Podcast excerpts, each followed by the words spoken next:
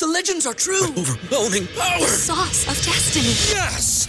The most legendary sauce has arrived as McDonald's transforms into the anime world of WickDonald's. The greatest flavors unite in all new savory chili McDonald's sauce to make your 10-piece Wick Nuggets, fries, and Sprite ultra powerful. Unlock manga comics with every meal and sit down for a new anime short every week only at WickDonald's. Ba-da-ba-ba-ba, go! At participating McDonald's for a limited time while supplies last. Thank you for downloading another edition of the Five Reasons podcast. Now, today's guest, Channing Crowder, can let it fly, so to speak, so listener discretion is advised.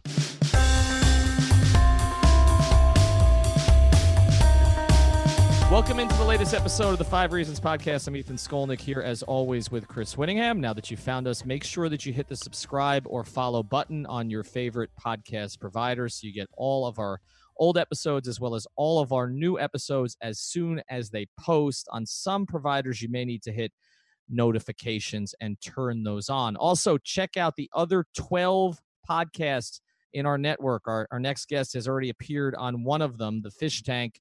Check that one out with OJ McDuffie and Seth Levitt. They had Louis Oliver on this past week. Another great episode. Also, check out Swings and Mishes on the Marlins. Goldie on Ice has a new episode about the Panthers with Jack Capuano, their associate coach, former coach of the Islanders, as the Panthers start up tonight. And also, of course, check out Three Yards Per Carry, a new episode, Miami Heat Beat, and all of the others. We've done a lot of basketball this week. We're still on Jimmy Butler hostage crisis watch. Uh, this is day day 22. I have a new episode up on our Patreon feed right now. So by the time you hear this, uh, Jimmy will have torched the entire facility, the Mayo Clinic facility in Minnesota. So be sure to check up on that. But we're going to get to some Dolphins here um, because it's been about four days. We feel like enough mourning has been done but we needed the right guest for this episode, someone who would be honest and tell it like it is. And so we brought in Channing Crowder. And as I mentioned, Channing uh, has already been on the Fish Tank. You should check out his two episodes there. You also can catch him uh, with Marc Hochman every day on WQAM 560 at two o'clock, but he's a little more allowed to do and say certain things on here. So this should be this should be a fun episode.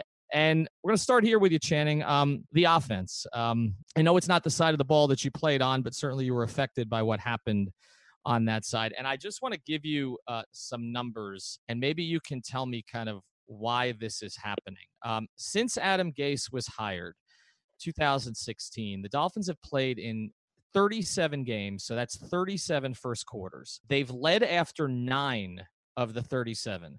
They've scored more than seven points only once. They've averaged 2.4 points in the first quarter, including 1.4 this season. They've got eight offensive touchdowns in 37 first quarters, and they went scoreless in 21 of them. Whose fault is that? Uh, Adam Gase. You have to put it on him. You know, congratulations too. Five reasons, thirteen damn, damn, damn. Uh, what shows? That's doing something, man. Congratulations, y'all. Thank but you, uh, Thank but you, yeah, man, it's um, it's it's obvious. You look at it. Honestly, when you went to the first quarter, first thing popped in my mind was the beginning of last year with Jay Cutler, where they were averaging eight points a game. You know that Saints run when they got the hell beat out of them overseas, and the Jets when DeVante scored the you know the garbage six at the end and all that. So I think that Jay Cutler, you know, that honestly last year was a waste of Dolphin fandom, Dolphin franchise, bringing in Jay Cutler with Tannehill's knee. But a bigger picture, because like you said before that, there was 16 with Tan- or 12 with Tannehill in that playoff run when the you know the Steelers beat the hell out of them in the wild card, and in this season, starting off so so so bad, you know, especially starting, especially jumping out the gate, putting points on the board. I was an Adam Gase guy. I still I still am an Adam Gase guy. He just they're not moving where I thought they would this year. I've talked about it. When I saw Tannehill, when I saw 16, I was like, okay. In the past with Tannehill, Joe Philbin's garbage ass and and Bill Lazor, who's doing decent in Cincinnati right now, but um, who was it? Dan Campbell and and all these guys before that. That damn uh, Mike Sherman, the guy that came from Texas A&M with him. He's in Canada. His ass was in high school two years ago after he left the Dolphins. So I think it was bad up to them. But when they got together, I thought, okay, Adam Gase, this quarterback whisperer. I saw what he did with Peyton Manning um, in Denver. I saw what happened with Jay Cutler when Jay still wanted to play damn football in Chicago. One of his better seasons, not an amazing season. So I was high on him. I thought he was this offensive mind. These first couple games showed you something, and then you got to pull back. Like, does he really know? Because when I went, when we went into this season, the first game, you remember they came out and they had the pistol formation and all the innovative stuff where they had Frank Gore and Drake in the backfield. Okay, you're doing something. And then they go back and they did the RPO against the Jets. Then the Raiders game, they had the jet sweep package with Jakeem Grant, Albert Wilson, all those guys. That's what it's supposed to be. That's what Adam Gase was supposed to do. He's not doing that for me. He's not being the innovative offensive mind I thought he would. They got rid of Clyde Christensen's ass, brought in Dow Loggains, and it seemed like it jacked up something, but just overall the start, the coming out the gate, the I don't want to say trick because I don't I don't like gimmicks. I don't I don't want to say you know trick them and get in wildcat all game, but just some innovative stuff. And I'm on I'm on the Tannehill bandwagon. He's starting to, he's overcooking my grits right now, but I've been on the Tannehill bandwagon. But when you have Tannehill, you know you don't have Drew Brees. You know you don't have Tom Brady, Aaron Rodgers. You don't have those guys. He's not Joe Montana.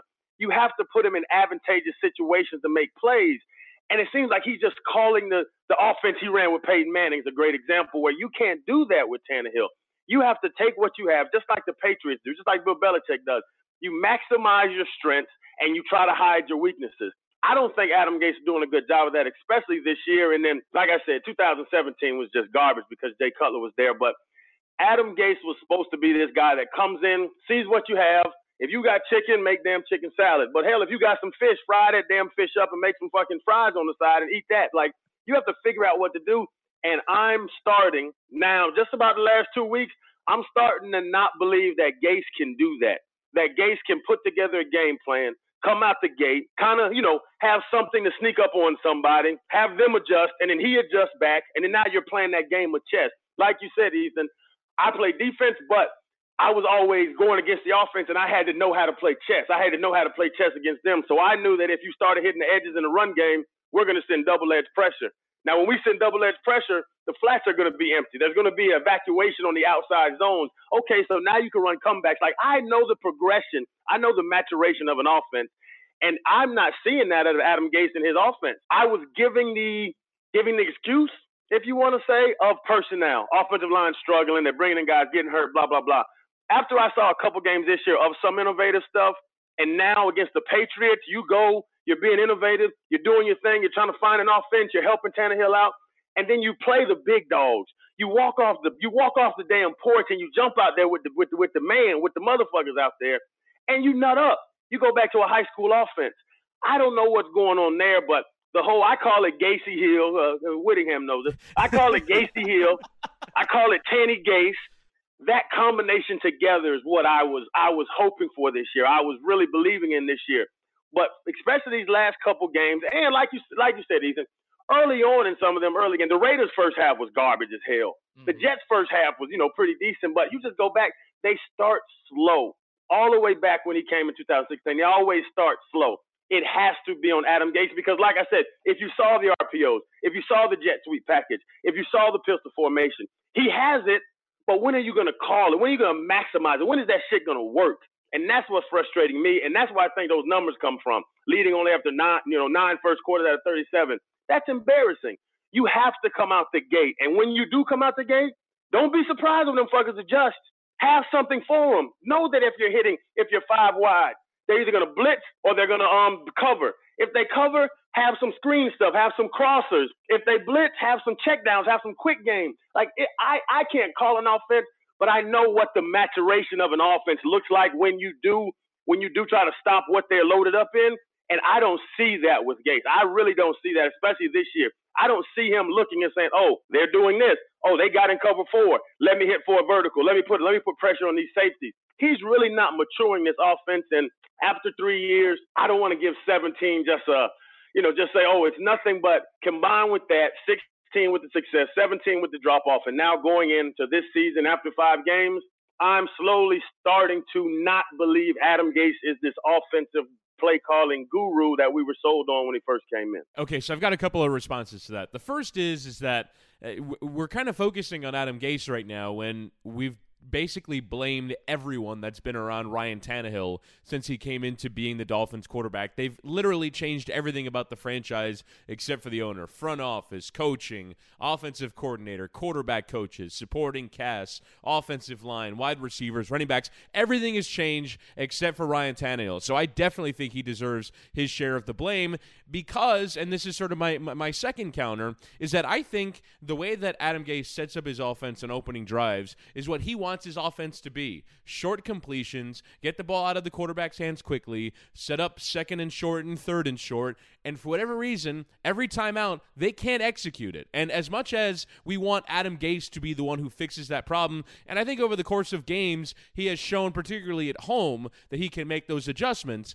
I do think that the way that he comes out is the way that he wants his team to play. And I think the frustration from my vantage point is that, first off, it's a very high degree of difficulty offense in that it basically requires you to go 15 plays and never make any mistakes on your way towards going all the way in to score. And that's why I think they fail on so many opening drives. But I also think it like whenever you ask him about it, if you ask him about like for example that third down and one play uh, after Frank Gore got a couple of runs in the second half that really should have you know gone a long way towards icing the game he basically says, you know, we we wanted to run a play action. We wanted to have Tannehill either throw throw the short option, or he had an option at intermediate range, or for him to run, but we didn't execute certain elements of it, and he blames the execution of it. Why don't we blame the execution of it and pin it all on the coach? Oh, I listen, Tannehill. Like I said, he's no damn Joe Montana. He's not. He he's not going to go out there and throw 60 times and win a game. I look back at the analytics. I haven't looked into it. I think if Tannehill throws over 40 times, 35 times, I would say they lose a lot of those games. And that's that's that's my thing with Tannehill.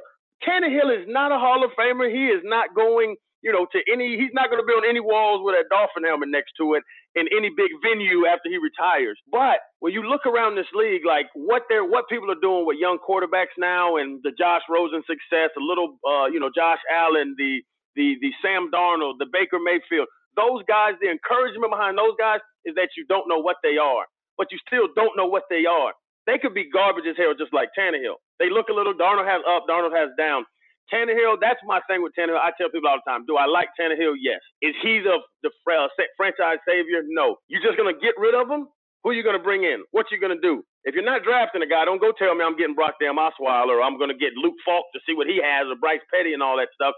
So the the the the mistake I think, Chris, that you're talking about is the is the Kansas City plan where you had Alex Smith, and I believe it's perfect example. I believe Tannehill's ceiling, Tannehill's best is Alex Smith right now. That's what Tannehill can be. But what did Andy Reid, my second favorite coach in NFL after Belichick, what did he do? He went and got Patrick Mahomes, let him sit, let him mature, let him watch Alex, and uh, traded Alex, got assets back, and then started the young guy.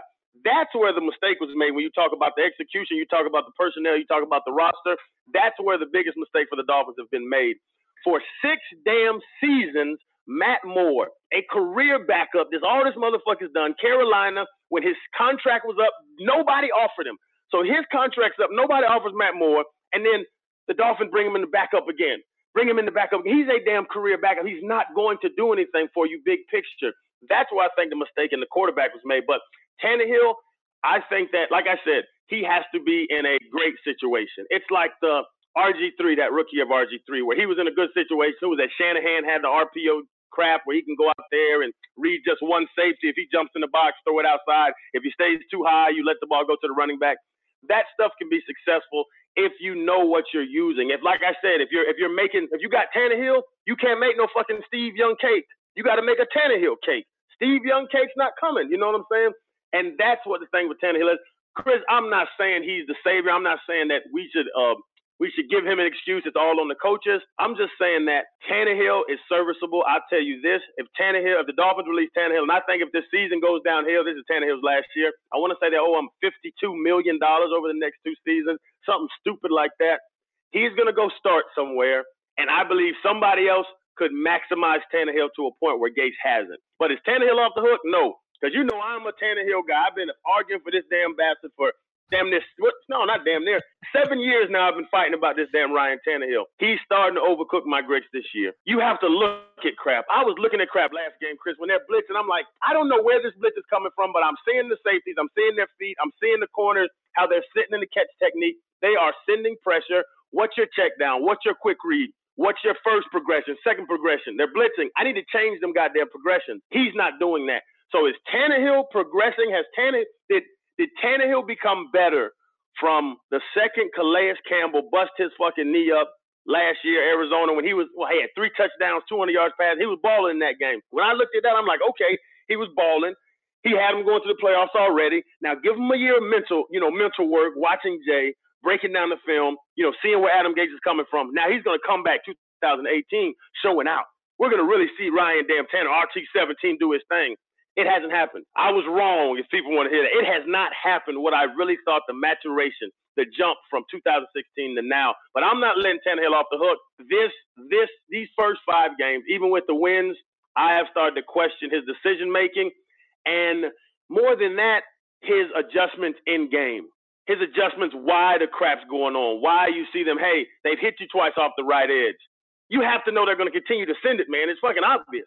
That's the part I'm getting about Tannehill. His football IQ, his maturation, his understanding of an offense, and then it gets back to Gase. Has he really has he really taught Tannehill what he needs to know for them adjustments? So that's why I say it's it's crazy. Chris gets Ethan he gets pissed when I say it. the Gacy Hill Tanny Gase combination is what I was banking on, and I think I might have gone, gone damn bankrupt if I loaded up all my money into it because it's it's not looking very good right now. I'm with y'all guys. We'll get back to our conversation here with Channing Crowder here in a second. But first, I want to tell you about betdsi.com. You've got to go check out this site and you've got to use our promo code Reason101. That's R E A S O N 101. You'll get your initial deposit matched up to $2,500. Chris, what are you thinking about doing this week? So, if we were talking about the Dolphins in this episode, if you're interested in betting the Dolphins right now, they're a three point underdog at home, which obviously they're without offensive linemen, and it's been a rough go the, these last two games. But the one thing we do know about the Dolphins is that they're good at home. So they're three point dogs at home, plus 143 on the money line. But I got something that I'm really interested in in college football this weekend. University of Miami taking on Virginia, only a six and a half point favorite away from home, which when you consider sort of where the two programs are, you'd think that Miami would be a bigger favorite. Only six and a half. And UCF, we talk about them a lot here on the program and certainly in the group chat as being the best team in the state, only favored by four and a half away from home against Memphis. If you parlay that, you can get some decent odds somewhere around maybe plus 250, plus 260. You can get a decent line on that. So Miami minus six and a half, UCF minus four and a half this weekend. If you want to bet at betdsi.com, use the promo code Reason101 you're so good at this that you've actually moved on to my part two. So I want to I want to hit it a little bit more than you did. But you kind of touched on this when you're talking about them having Matt Moore there for so many years. And now, what are we going to do? Turn to Brock Osweiler. It strikes me that what this organization has done all along, and this goes back way back here, is baby Ryan Tannehill in the sense of not putting anybody else on the roster who can be competition. And Chris and I talked before the draft about the idea of getting up and getting one of those young players young quarterbacks. I was very much in favor of it, no matter what you needed to get up, whether it was a Rosen or whatever, so that you could do the Kansas City plan and ultimately turn it over. And instead, what they did was A, not move up and draft anybody. B, not get anybody competent in free agency who could push Tannehill in the slightest way. They got a guy in Osweiler who literally the first ever NBA trade in the NFL was done where Houston so badly wanted to get rid of him that they essentially gave up a draft pick just so Cleveland would take his money, which never happens in the NFL. That only happens in the NBA. And that's who they made the backup quarterback here. So, whose fault is that, Channing, in your opinion? Is that Gase wanting to make sure that Tannehill doesn't feel any pressure from anybody else on the roster, or does that go to Tannenbaum and Grier? I think it. Honestly, I think it goes to Gase. I don't think that Grier, You know, Grier was a you know the he he came to Florida to, to, to recruit me or to interview me. We'll say it's not recruit. Interview me when I was coming out in 05. He came down there. He's been in the organization a long time. I don't know how much power he really has. I don't know if Chris Grier can say if Adam Gase says, "Hey, we want a quarterback in the first round." I don't know if Chris Grier can say, "No, coach, we're taking Minkah Fitzpatrick if he's available." I don't know if he's that strong, if he's that guy. Tannenbaum, we know we know what he did with the Jets. We know he'll fuck up an organization. He drafted some good guys this year, but last year you're looking at what Charles Harris is doing. You're looking at some of these damn draft. DeVante Parker's getting on my goddamn nerves. You're looking at the guys they added. So I would have to blame whoever's in charge. I don't think it's Chris Grier to be honest. I don't know if I'm just you know going off what I know and his his lineage with the Dolphins. But I would blame it right on Adam Gase. I'm Gase has attached himself. They're married to me. Gase can't. You can't cut Tannehill. Let Gase just draft a guy this year and say, okay, Gase, let's keep going. You've told me. You you you've banged into my head. Tannehill's the guy. Year after year after year. He might have he might have gained my ass up. It might be why why I loved it because I really go and talk to Gase, you know, face to face, you know, or sitting in the room. So I might have I might have ate the cheese. I might have drank the Kool Aid talking to Gase. You told me this is the guy you loaded up and said this the guys. So I'm assuming when they get in that draft room, when they get in, when they start, you know, grinding on these college guys, that's still his his message to the organization. Hey, we have this pick. We, you know, what was last year? It was 11. We have 11. You know, there will be a quarterback available. There's four guys, and actually five guys win the first round. There's going to be some people available. No, no, no. We don't need a quarterback. We don't. No, we don't. Okay, motherfucker. You you the one that said it. I think it has a lot to do with Gase, him being the quarterback guru kind of the reason they brought him in was that he was supposed to be this quarterback guy. He was supposed to figure out the offense. What'll get you hired is what'll get you fired. I believe that Tanner, that that that uh, Adam Gase attached himself to Tannehill, and right now I don't know if he'll say it in public, but I think when he's laying in bed, you know, looking at the sky at night, looking at the roof at night, he might be like, uh, he ain't looking at the fucking roof, probably looking at the ceiling. Who looked at the roof? when uh, he's looking at the ceiling at night, he has to question that thought why have I stuck with this guy through one season, through an injury, and now loaded my loaded my lo- loaded my job up? Really, my head coaching job. I believe with him coming off an injury, when he really hasn't done much in the past. That first year with the playoff year might have been some fool's gold. So I think it's on Tannehill. I um I think it's on Gase.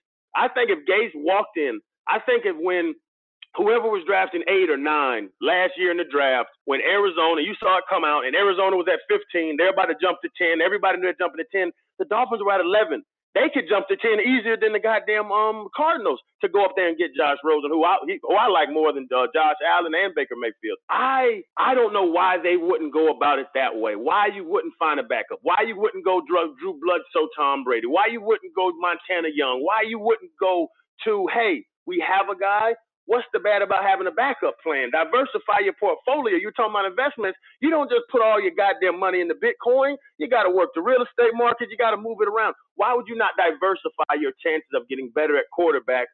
Going to get sorry fucking Brock Osweiler, sitting around with six, seventh round free agents of the past. I can't remember. So Dowdy, Y'all probably know more names than me. Just these guys they're bringing in. He's gonna push them. He's not gonna push no goddamn body. He can't push a grocery cart. That was the mistake. I think they put all their eggs in this Tannehill, but not they.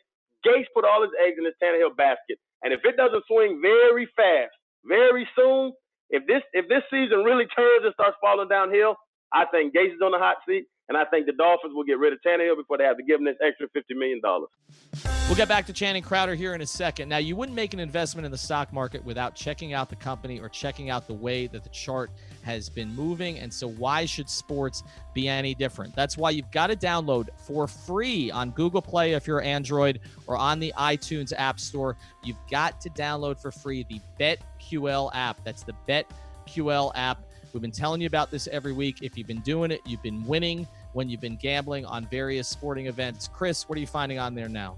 Yeah, in terms of BetQL right now, betting on the NFL this weekend, we're taking a look at Thursday night football, which features the Eagles taking on the Giants. The Eagles right now, three point favorites, taking on the G Men. The public action is 50 50, so they over at BetQL think that you can get some decent value on this because at BetQL, they're rating this a three star bet because they consider the Eagles to be an 11 point favorites when they're only three point favorites. They do not think very highly of the New York football Giants, so they think there is value in betting the Philadelphia Eagles tonight. Either minus, they're minus two and a half at BetDSI, even better there, three point favorites on their line. So check out all that kind of data and much more over at BetQL. Go to the Apple App Store or go to Google Play and download BetQL today. All right, let's get to number three here because you can speak to this directly. Um, you were here from 2005 through 2010, so you played for th- was it three different full time head coaches, right? And then yeah. and then okay, and then an interim. Um, but I go back to 2007 and all the talk about how the Dolphins needed an offensive coach. They needed an offensive coach. They needed an offensive coach. They could have had Mike Tomlin. They could have had a bunch of other guys, but they needed an offensive coach. So they go out and they get Cam Cameron. And Cam Cameron comes in and he decides from the very beginning he's going to call the plays. And I have talked about this on the pod before with Chris, but I wrote an article at the time talking to a lot of his mentors who did not think that was a good idea, that there was too much of the rest of the team that you have to take care of, and that ultimately it would come back to bite Cam. And I actually talked to Cam about that story afterwards, and he said, Yeah, a lot of these guys made really good points, and I really liked the article, but I'm still going to do it. And Channing, we know how that worked out. Should Adam Gase, in your view, give up play calling? I think at this point, yes. I think at this point, let let Dow do more. There's Ethan. There's people that can do it. Like I said, Andy Reid, he can do it. Uh, who is it? Mike McCarthy. That's where that fucking Joe Philbin came from, being Mike McCarthy's do boy, because he was the OC in Green Bay when Mike McCarthy was calling all the plays and he was doing the end week prep and all that crap. There are people that can do it. I believe Belichick, Belichick calls a lot of defensive plays for the Patriots. There are guys that can do it but you have to be honest with yourself and know if you can't do it. Philbin, I mean, um, yeah, uh, uh, Cam couldn't do it. Obviously, one of fifteen, he was terrible. He was lame. He he had no respect. Players were cussing him out. So it was bigger than that. But the the the point of calling plays is that you're a head coach and you hire an OC. There's that there's that there's that hierarchy. There's that totem pole. There's that pyramid. If you can't be the top of the pyramid and the next step down, you have to be honest with your damn self. This show is sponsored by BetterHelp. What's the first thing you do if you had an extra hour in your day? Go for a run, take a nap, maybe check the stats of the latest Miami Heat game? I've got a better idea. A lot of us spend our lives wishing we had more time. The question is time for what? If time was unlimited, how would you use it? The best way to squeeze that special thing into your schedule is to know what's important to you and make it a priority. Therapy can help you find what matters to you so you can do more of it. I've benefited from therapy. I went through some life changes, major life events had some difficulties, wasn't a believer in therapy, but it helped me and it can help you also. So if you're thinking of starting therapy, give BetterHelp a try. It's entirely online, designed to be convenient, flexible, and suited to your schedule. Just fill out a brief questionnaire to get matched with a licensed therapist and switch therapists anytime for no additional charge. So learn to make time for what makes you happy with BetterHelp. Visit betterhelp.com slash Miami Heat today to get 10% off your first month. Again, that's betterhelp, H-E-L-P dot com slash Miami Heat.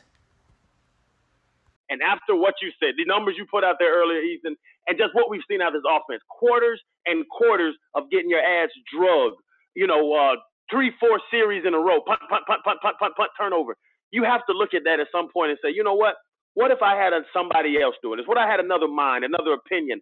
I personally I don't think coaches, especially new coaches, unproven coaches, should come in with this swag of I'm gonna call the plays and be the head coach. The, na- the names I said, everybody knows Andy Reid, everybody knows Mike McCarthy, everybody knows Belichick. Those guys that do it can do it. But if you can't do it, why throw yourself under the damn bus by trying? Because that's what that's what Gase is doing. He's putting it all on him. If this offense doesn't work, you're picking the groceries and you're making the meal. It's not working. This shit is nasty. I do not like the if you're not that dog Hall of Fame coach, I don't like the head coach calling the plays. And I believe if the offense continues to go the way it is, he should give it up. And it might be his only out. It might be his thing where he gives it up. It was his decision to give it up. And so now he looks like, okay, he's making some adjustments. And if they start playing well, but I think that this offensive success for the remainder of the season is what Adam Gase is, his, his job is off of.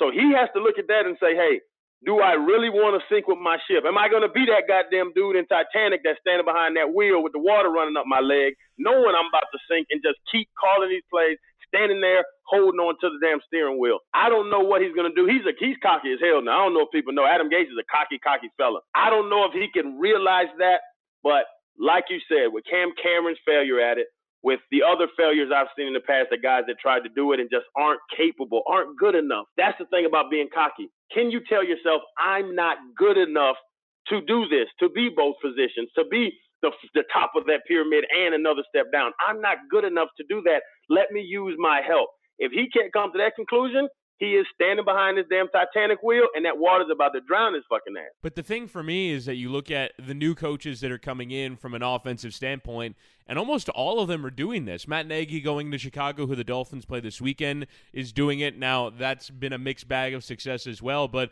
I would say the most standout success has been Sean McVay with the Los Angeles Rams going out there. He calls the plays, and they have the most dynamic offense in football. Kyle Shanahan uh, got off to a rough start, but once Jimmy Garoppolo came in, he's calling the plays, and it's working for him up until the point that Garoppolo gets hurt. So I'm not going to rule out the idea completely because it seems like all the young offensive uh, uh, young offensive minds that are brought in, it's almost a prerequisite of the job as you also call the plays. I guess the question is is what you said, Channing, which is is he up for doing both? Because maybe it's not something that everyone is good at. The thing that I always kind of noticed coming in when whenever I watched, whenever I went to training camp in 2016 was it seemed like Adam Gase made being with the quarterbacks and with the offense a priority, and you almost wonder if he is actually kind of an offensive coordinator with a head coach's job title and but that that's that only kind of further confuses I think all of us in sort of going well hang on a second if this is all that you're doing if this is the, the, the primary focus of your job then why isn't the offense better and and why and and do you actually have that offensive genius that a Shanahan or a McVay clearly seem to have and clearly seem to be able to negotiate and you don't. Oh yeah, listen. I'll tell you this. I don't need any more. T- I don't need any more film to tell you that he's no McVay. I'm serious. I don't need any more film. Now Nagy, Nagy, I've seen some some some some chinks in the armor there because that Green Bay game they come out with all that cricky, sneaky, pretty shit, and then they get choked out in the second half and end up losing that game. So even that Nagy, I've seen some I've seen some some some drop off there, but like McVay can do it. McVay jumped in and he jumped right into that you know that damn Andy Reid mold. He's good enough. Gase isn't good enough. We've seen it, like you said, two uh, a year with McVay off back. Look what happened to Goff after he got rid of sorry Jeff Fisher. Goff started balling. Having Gurley's not hurting. Having these offensive weapons isn't hurting. But you see McVay, you see the offense, you see the explosiveness, you see what he wants to do. I'll give you that, Chris. He can do it. I'm not so, sold on Nagy yet. There are people that can do it. Gase has to be realistic with himself and say, if I can or if I can't. And if he can't, he has to go in, be honest with himself, and find something else. Don't just don't don't just stick with the status quo. Don't stick with damn nine first uh, first quarter leads after 37 games. Don't stick with that because that is going to choke you out in the long run. It can be done. I'm not a fan of it, but as the NFL matures, as honestly just the NFL changes, the whole landscape changes. I think guys want to be in control, but you have to have some trust factor there. So, is it the right way? I don't know. But I think there might be more, you know, more than one way to skin a cat. Is it Adam Gase's way? I'm confident enough at this point, after you know, after the 37 games, after three years, to say, hey, you might want to ask, reach out, help somebody. He got rid of Clyde Christensen, brought in Dow Loggains. You obviously saw nobody changes. Nobody makes a change if they don't see a problem. So you change OCs, you have to see a problem. Then you don't let either one of these motherfuckers do their job. It just it seems like it's a flawed thought. So thinking that Adam Gase is going to figure this out now, I think it's a little too farther, and I think I think you're to a point where you know you're damn, you know, you're you're you're you're six months behind on mortgage. Talking about man, I need I'm, I might need to change my job. Too late, too late. You need to figure this out. You need to figure it out now. And changing right now, if you think about it, if he was the off bat right now, say, you know what, I'm gonna let Dow do this.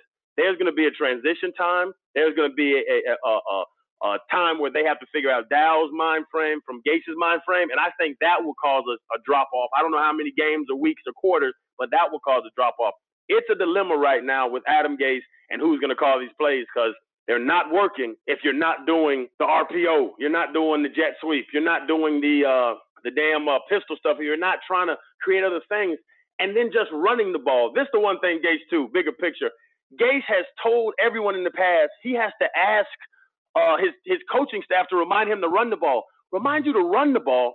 If you look at the la- the last year, I've talked about this a number of times. Last year, I think out of the top six, not even rushing yards, not attempts per run, not none of that, just attempts in a game. Just a game. How many times do you give the ball to one of your fucking backs? I think the top six teams, five of them were playoff teams. I don't care what people say. I'm old school. Y'all give me hell all the time. I love me a good old 13 10 football game. That's what kind of football I grew up on. If you cannot run the football, it is going to be very difficult to succeed. That's why Green Bay struggles because they got a fucking uh, a receiver at running back. The Patriots, did you see how they beat the Dolphins? They lined up in I formation and gave the ball to Sony Michel out of the I with a tight end 25 times. Good teams run. Gase, I don't know if he thinks he's too smart to run, but it's really too dumb if you're not running.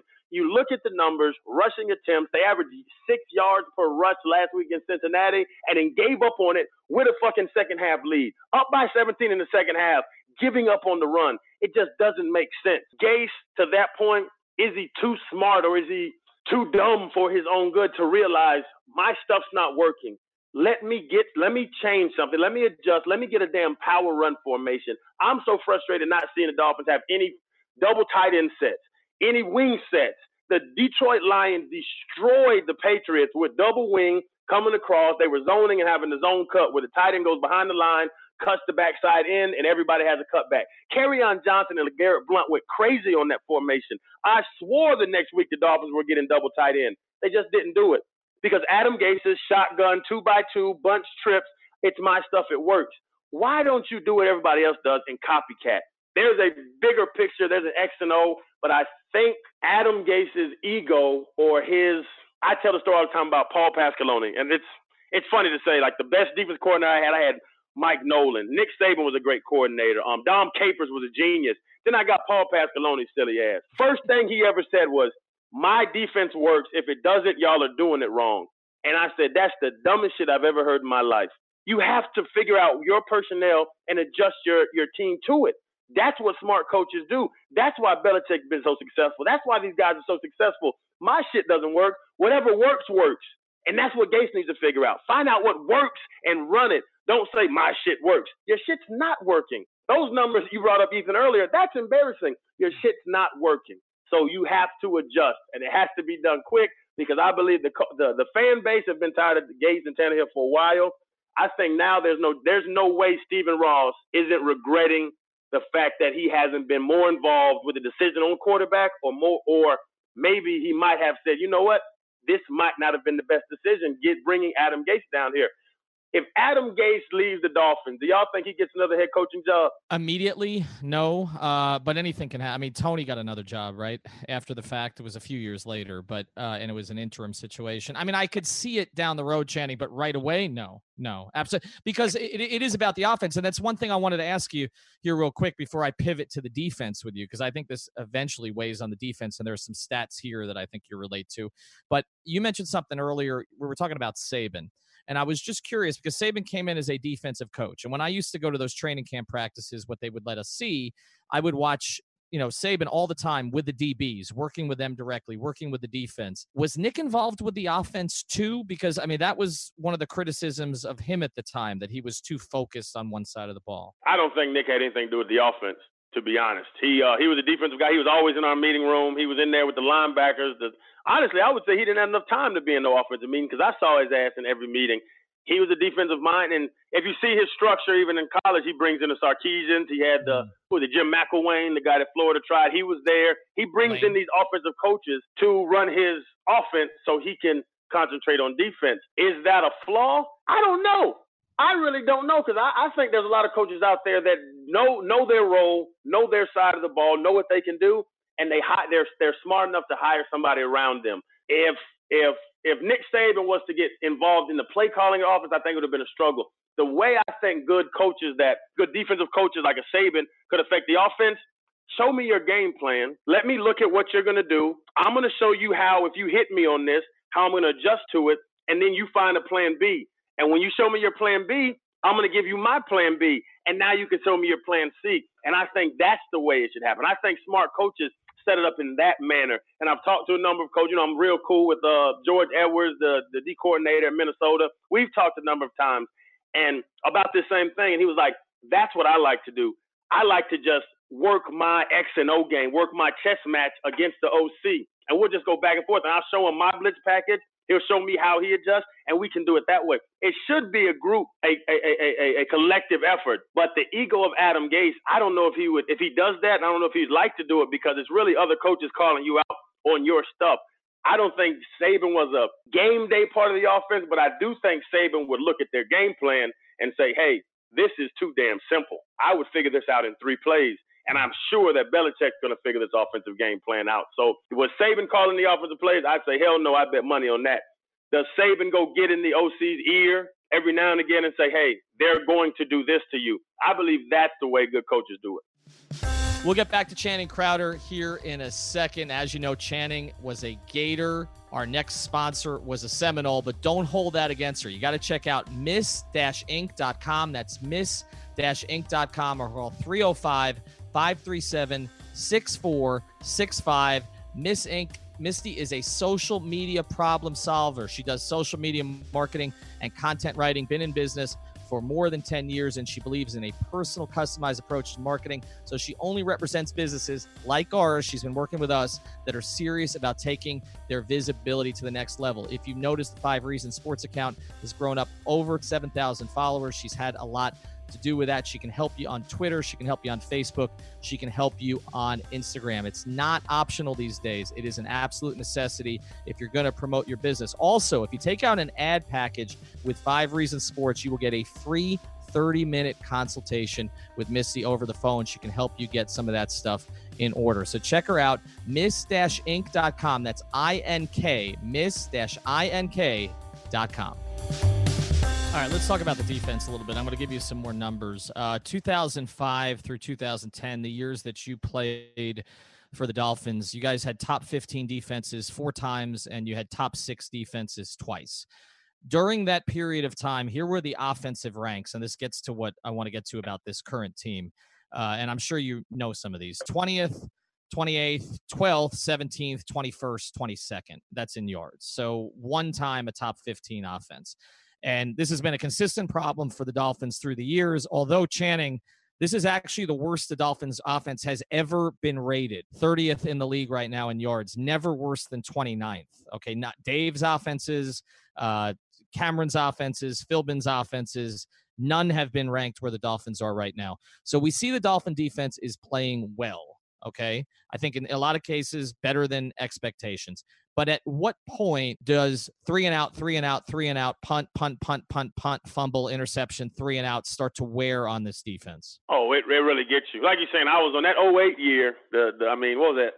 07, the one in 15, the Cam Cameron year. Mm-hmm.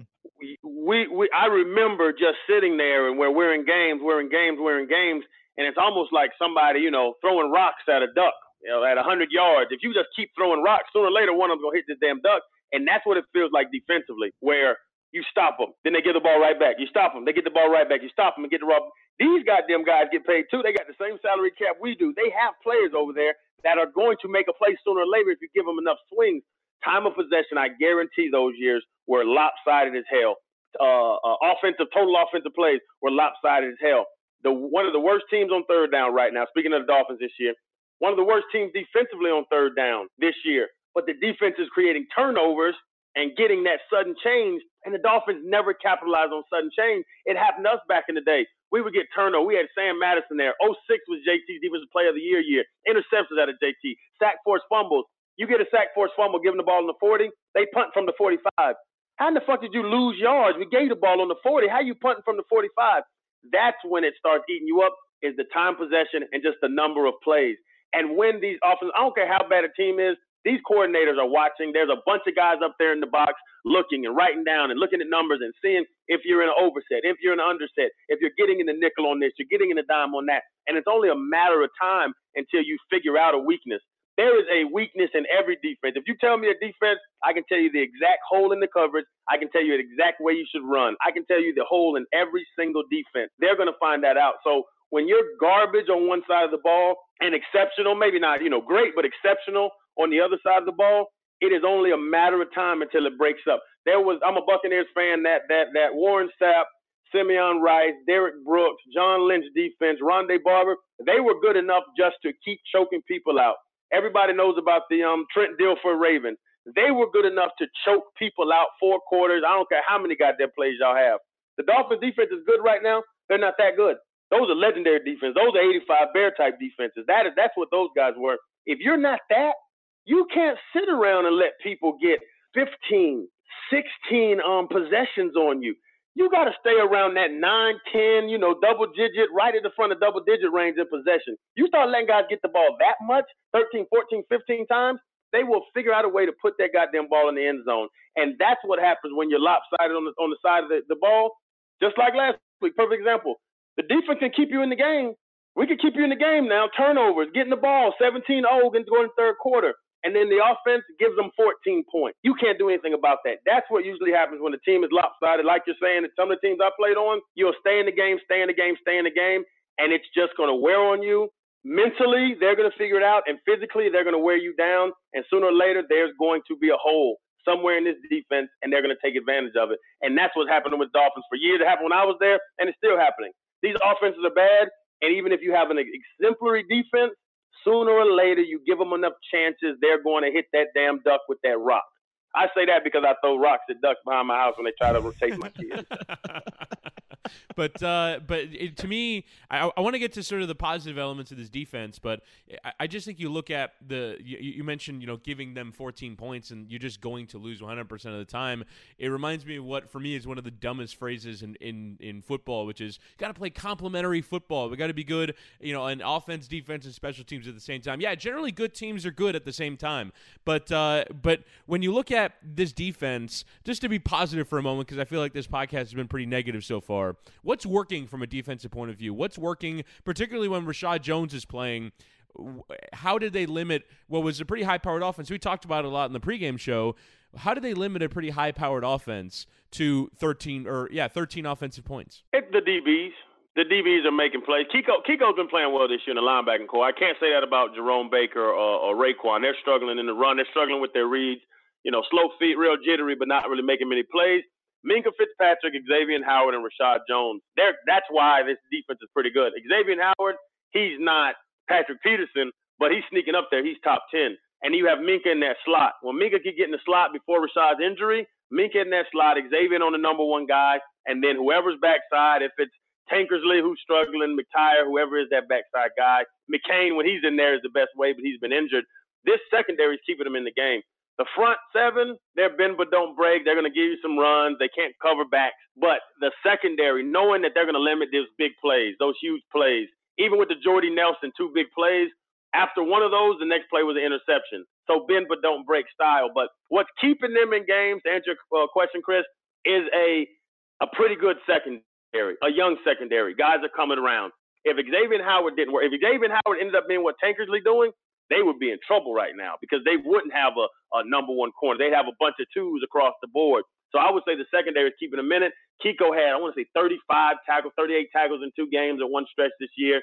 He's doing okay, but the front, the front four, they are decent to below average because I watched what the Patriots did to them. If they get comfortable, pin their ears back.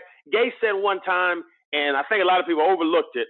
And it kind of gets to me now thinking about what he said before. He's like, we're defensively, we're built to have a lead. That means that you're not built to play the run. That's exactly what that means. Because if you have a lead, they have to pass to get back. We understand that. He said, we're built to, to have a lead. But if your team's not built to get a lead, how are you going to build your defense to keep a lead? And I think that's the flaw in the front four is where they weren't going to get big, stout bastards. They weren't going to get big. They weren't going to get Haloti Ngata's. They weren't going to get those Picos. They weren't going to get those, you know, Keith Traylors, Vonnie Hollidays, Kevin Carters. They were going to get these shifty little cute guys that can't sit there and choke a grown man out if they want to play choke out football. The front seven is a softer a softer group, but what's keeping them in it to the big picture question, I think the secondary, this young secondary, Minkah Fitzpatrick will be a Pro Bowler. Xavier Howard will sooner or later be a Pro Bowler. Reshad Jones is a monster. If anybody questions Reshad Jones, I don't think they know football. I think that secondary group that's that's getting patched up right now I think that's why this defense is pretty good because if you see these these very timely interceptions, the two interception games out of Xavier Howard, two interception game out of Reshad Jones. If you take those two interceptions against Tennessee from Reshad Jones, take those two that Xavier had, they don't win those games. So the reason why they were three and zero oh is because of this secondary making very advantageous turnovers in the right situation. Xavier Howard has had two interceptions in the end zone. That's a swing of seven points. If they wouldn't have scored, which I would assume they didn't, it would have been a 14 point swing. That's that's why this team was three and zero, oh, and that's why the defense looks decent is because they have a very a very talented young secondary that's making plays when they have to. All right, we're going to do the hardest thing we've ever done on this podcast uh, now. This is like 120 episodes. We're going to do three rapid fire questions with Channing so that he can get to what he has to do for the rest of the day. All right, so we're going to try to do these quickly. First one Gotcha. What would you do with DeVante Parker? Trade him. Try to get anything. It'll probably be an eighth round draft pick. would you? Would y'all give up anything for DeVante Parker if you were on another team? No. Hell no. Hell no. We'll get an eighth round pick and a damn box of chocolates. All right, second one. What do you see from Raekwon McMillan so far? I see a guy that looks the part. He's he's not reading it. He's not reading it right. He's very jittery. Watch his feet. He's moving. He's moving when the ball snaps, but he doesn't know where he's going. The fits, knowing where knowing where his protection is, knowing where his support is. If he's supposed to spill it, squeeze it. He doesn't understand concepts of defense. He knows how to play football. I believe he can be good in the future, but he has to be coached up. I'm not calling out the defensive coaches, but he doesn't look like he knows what he's doing on a regular basis as I watch him during the game. All right, third and final one. Can the season be salvaged? Because this is the most negative. Look, I, and and you're familiar with this because Dolphin fans Yeah.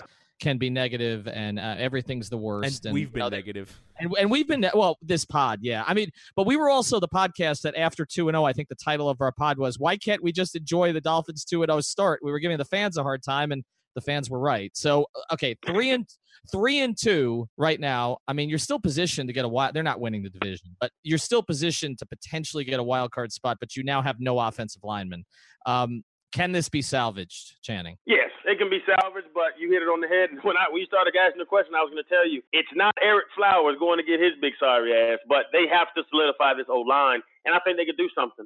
I think if they get innovative, if they say the hell with it, we're not a great team.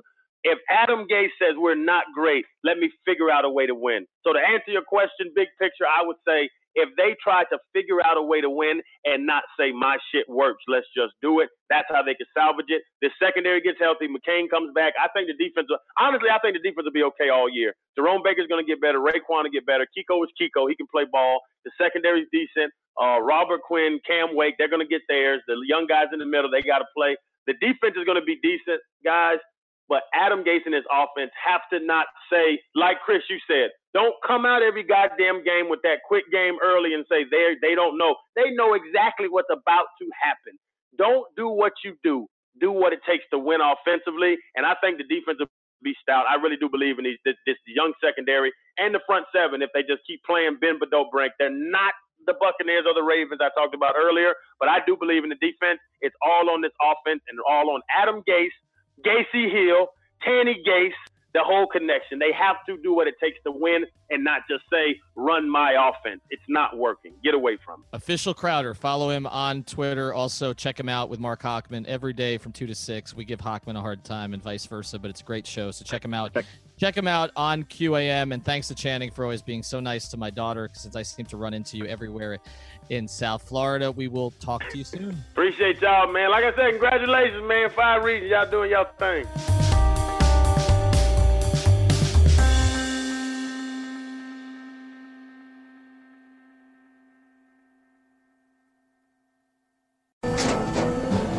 After the end of a good fight, you deserve an ice cold reward. Modelo is the mark of a fighter. You've earned this rich golden lager with a crisp, refreshing taste. Because you know the bigger the fight, the better the reward. You put in the hours, the energy, the tough labor. You are a fighter, and Modelo is your reward. Modelo, the mark of a fighter. Drink responsibly. Beer imported by Crown Port Chicago, Illinois.